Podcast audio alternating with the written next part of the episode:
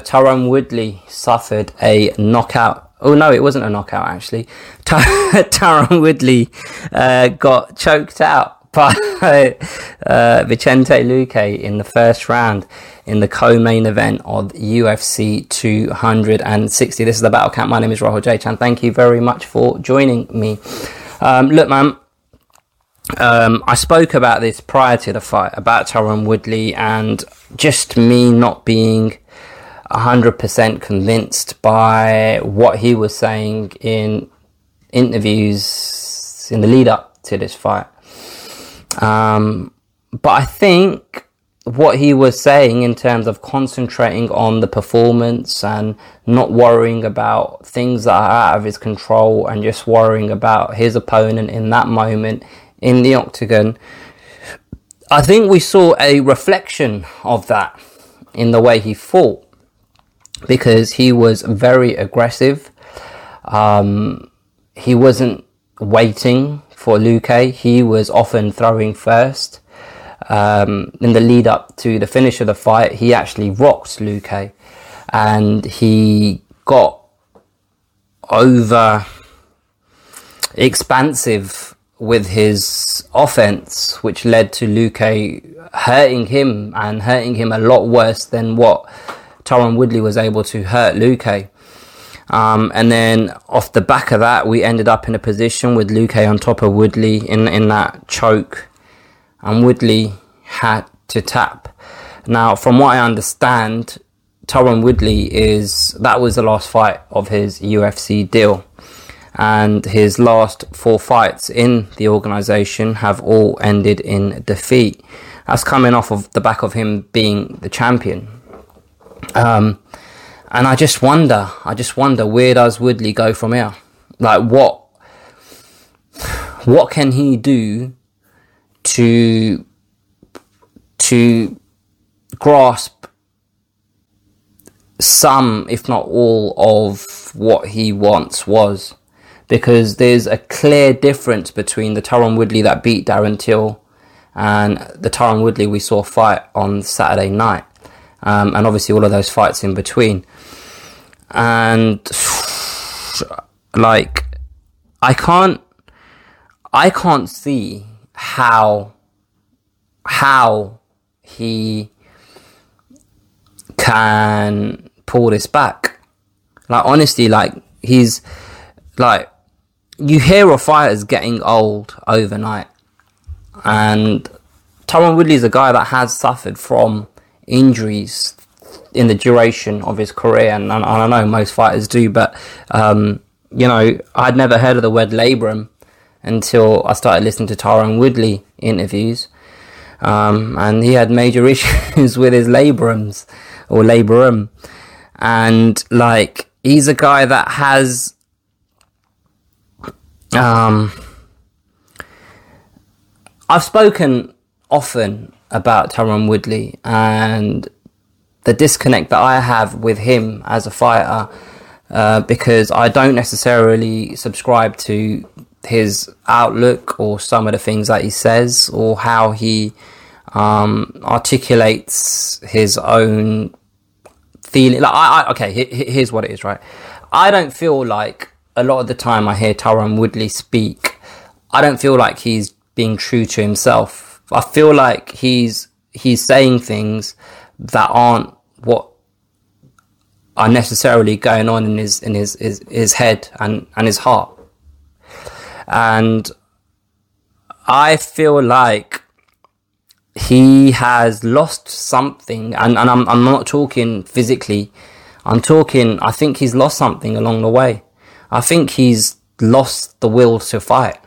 And I don't mean that in a way of um, a derogatory way. I'm not trying to be rude or whatever. I'm not trying to say that he's a chicken, for example, because clearly he's not. Like, he's still going in there and fighting the baddest motherfuckers in the world. And just on Saturday night, the way he fought Luque in the aggressive manner he did, clearly he's not scared to fight. But I just feel like there's an instinct that he had as a fighter previously because um, again, I said this in the preview video that I did for this for, for, for this fight. Um, I feel like he was a very he's a very intelligent fighter, and he was able to pick the moment to strike. And he was able to make it count in that moment. And I don't know whether it's kind of a mixture of physically, he's just not as snappy and as quick as he once was, or just a little bit in his own mind, he's kind of become more tentative in committing to an attack. Uh, because even though he was aggressive against Luque, it wasn't the same sort of aggression that we've seen him previously show. Because this is almost like him trying to, like, he, it's almost like he understood, alright, I'm not really throwing much, I'm not throwing much, so I'm gonna fucking throw. Um, and it didn't really matter what Luque was doing in that moment because I'm gonna throw. Whereas prior to this, prior to his um, losing streak, I feel like he would have been patient, picked his moment, and then thrown. Whereas against Luque on Saturday night, like I say, even though he was aggressive, it was like he wasn't, he wasn't, he wasn't the same Woodley. He wasn't the same guy. And I, like I say, I don't know what what's gone wrong or how it's gone wrong or whether like i say it's a mixture of physically him slowing down and his mind not just being in the game anymore like um obviously he had a load of different projects and things that he did outside of fighting right um, and I'm not gonna sit here and say fighters shouldn't do that. If you're fighting, you got to be all in and all of this stuff. I don't really believe that. But all of those other side projects that he was doing, was that just a man looking for something else to fill the void?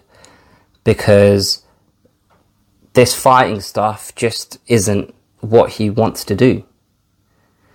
And maybe in that moment he took for granted being the best in the welterweight division in the world. And he started kind of broadening his horizons and having a look at um, having a look at things that other things that he enjoys, and he's come back to this kind of square one position because he's been on such a terrible losing streak, and I think he's now found himself in a position where he needs to realize that it's just not in him anymore, physically and mentally. And I don't know whether I, it, to me, it feels like he's checked out.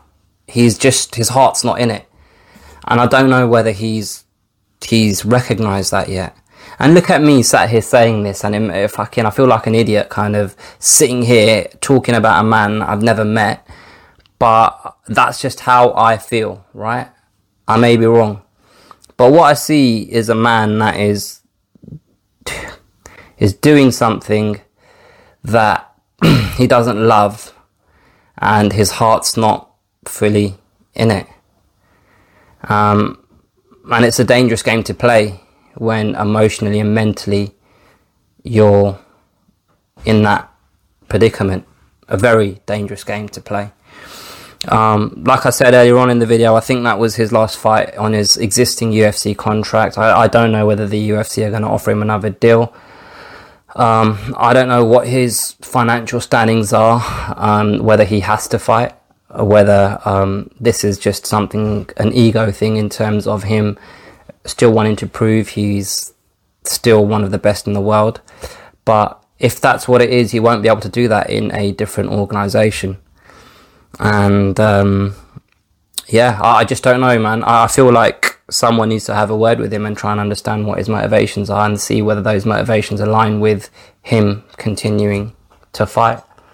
Um, having said all of that, Tyron Woodley is and always will be one of the best welterweights that ever did it in the UFC. He was a long-standing champion. Um, his resume consists of just name after name in terms of um, talents in, in, in the welterweight division. Yeah, he didn't win all of them, but he fought all of them. And he came out on top more often than not. So he deserves respect for what he's achieved. He deserves, um, he just deserves a lot of adulation for, for the career that he's had. but he just doesn't seem like the same man. So is it time to to call it a day? Let me know what you guys think. Put your comments below. Um, if you've enjoyed the video, like it, share it with a friend, subscribe to the channel if you haven't already, and I will catch you guys next time.